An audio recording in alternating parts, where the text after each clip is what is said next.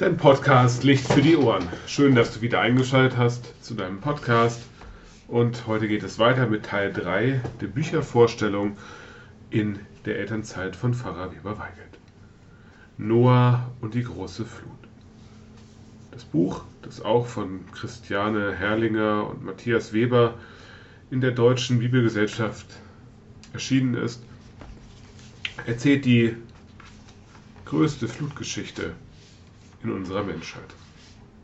Die Urflut, die von Gott auf die Welt kommt, nachdem er feststellt, kurz nach der Schöpfung, dass es doch nicht so läuft, wie er sich erhofft hat. Und dann bekommt Noah einen ganz besonderen Auftrag. Er soll ein, so ein riesiges Schiff bauen, die Arche, dass die Flut, die Gott über die große Erde sendet, ihn und die Tiere, die die Eiche beherben, beherbergt, überlebt. Und als die Eiche fertig ist, nimmt er seine Familie und sehr viele Tiere mit an Bord und schon fängt es an zu regnen. So sagt uns der Klappentext. Wiederum handelt es sich um eine Bibelgeschichte für Erstleser, für Menschen, die zum ersten Mal lesen. Das sind ja in der Regel Kinder. Wieder in sehr schön großer Schrift, geschrieben mit guten Absätzen, nicht zu lange Sätze. Meistens oder in der Regel gehen sie über eine Zeile, auch mal über zwei, aber nicht darüber hinaus. Es sind wieder sehr schöne Bilder, muss man sagen. Auch wenn nicht jedes Bild schön ist, in dem Sinne, wenn sozusagen der Streit unter den Menschen herrscht oder auch Unfrieden ist, und Noah auch am Verzweifeln ist, ob nicht alle Menschen mitkommen und wie er diese riesige Arche überhaupt bauen soll und wer mitfahren darf und wer nicht. Und dann ist es so, dass die Eiche dahingehend gesetzt ist, dass auf einmal, ja, das festgestellt ist, dass auf einmal nicht alles so läuft, wie es laufen soll. Nämlich, dass es auch so ist, dass es Menschen gibt, die nicht mit in die Arche kommen die dann auch sauer sind darüber. Warum ist es so, dass nicht alles so läuft in der Arche, wie es laufen soll? Ich finde diesen einen Satz besonders stark. Ein paar Tage später verkaufte der jüngere Sohn alles, was er bekommen hatte, packte seine Sachen und fuhr mit in der Eiche.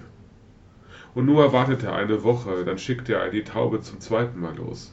Am Abend war sie wieder da, diesmal hatte sie etwas mitgebracht. In ihrem Schnabel hielt sie einen frischen Zweig von einem Ölbaum. Es gibt schon wieder Pflanzen, sagte Noah.